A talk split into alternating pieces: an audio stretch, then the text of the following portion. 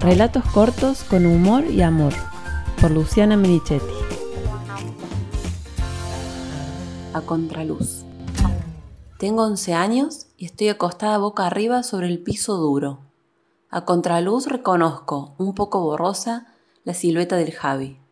Estoy mojada, escucho voces. Son del grupo de personas que se pararon alrededor mío. ¿Por qué el Javi me está sosteniendo en alto las piernas? ¡Los pelos de las piernas! Y la malla amarilla que cuando se moja trasluce todo. Con estos dos pensamientos reacciono. Me libero de las manos del Javi y me paro como puedo. Sigo mareada. Con los brazos y la postura me cubro el cuerpo. Estoy aturdida, pero sé con claridad que no quiero que me vean tan expuesta. El Javi me envuelve con un toallón y me hace sentar en una silla. ¿Qué me pasó?, le pregunto.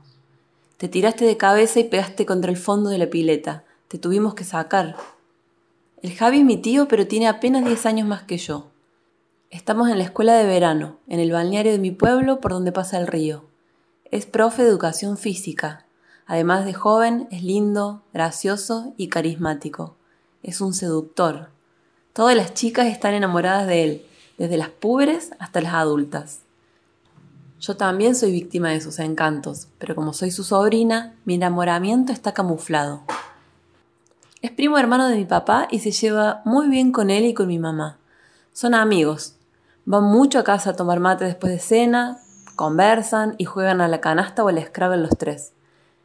Me gusta escuchar disimuladamente las charlas porque aunque lo hacen en clave, me doy cuenta de que hablan de sus aventuras amorosas.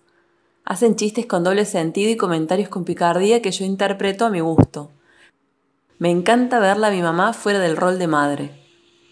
El Javi siempre está contento. Sus visitas son muy divertidas. Le coqueteo y le demuestro cuánto lo quiero peleándolo. Le hago chistes guasos, lo bruteo, lo maltrato y me hago ver con mi agilidad para colgarme de hamacas y ramas. Ahora tengo dieciocho años, me siento grande y ya entiendo sus chistes. Me hace bromas con mis amigas para que yo me enoje. Me cuenta algunas de sus andanzas y me siento más grande aún. Empiezo a conocerlo desde un nuevo lugar. Me gusta conversar con él, aunque a veces me cuesta porque nunca sé si me está tomando el pelo.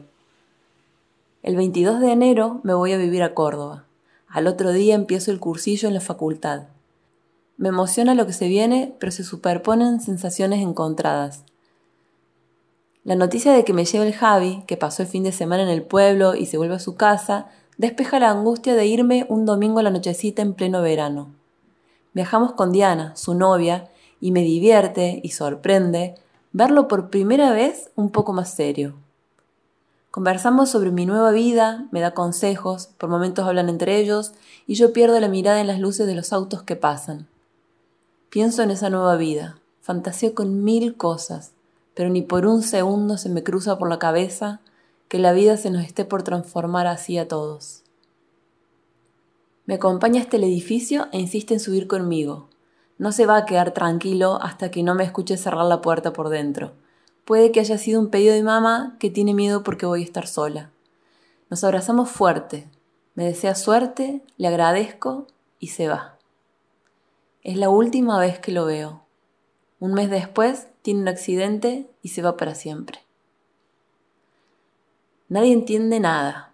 Se lo llevó la tía chiquita porque lo extrañaba, era demasiado especial para este mundo, vivió a pleno y murió feliz, celebrando un gran sueño que se le cumplía. Inventamos mil explicaciones, pero ninguna funciona. Su muerte es un narizazo en seco contra el fondo de la pileta. En la escuela de verano tengo que compartirlo con un montón de gente. Encima, como es muy correcto, me trata como una más. Me da celos, pero a la vez me inspira más respeto aún. Todo el mundo lo quiere, es una gran persona.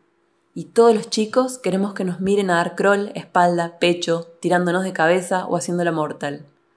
A él no le dan los ojos para complacernos a todos, sobre todo porque además tiene que enseñarnos y cuidarnos. Yo me tiro de cabeza varias veces, siento que lo hago bien, pero cada vez que me tiro él justo mira para otro lado. O me parece que me está mirando, pero cuando salgo del agua su atención ya fue acaparada por otro. Encima tengo puesta esa malla de nena, entera, chillona y que trasluce todo. Por eso tengo que coordinar que me mire solo en el momento que me estoy lanzando al agua. No antes, no en el momento en que me paro encorvada disimulando mi incipiente adolescencia. Tiene que mirarme justo cuando me estiro y como una flecha entro al agua. De las tantas veces que lo llamé, esta vez me da turno. Dale, Luchi, tírate que te miro. Salto con todo el envión posible. Estoy decidida a lucirme. Quiero sorprenderlo y que se sienta orgulloso. Tenso todo el cuerpo y me clavo en el agua casi verticalmente. En ese breve instante de gloria, antes de tocar el fondo con la cara, pienso una vez más en él y se lo dedico. Para vos, Javi.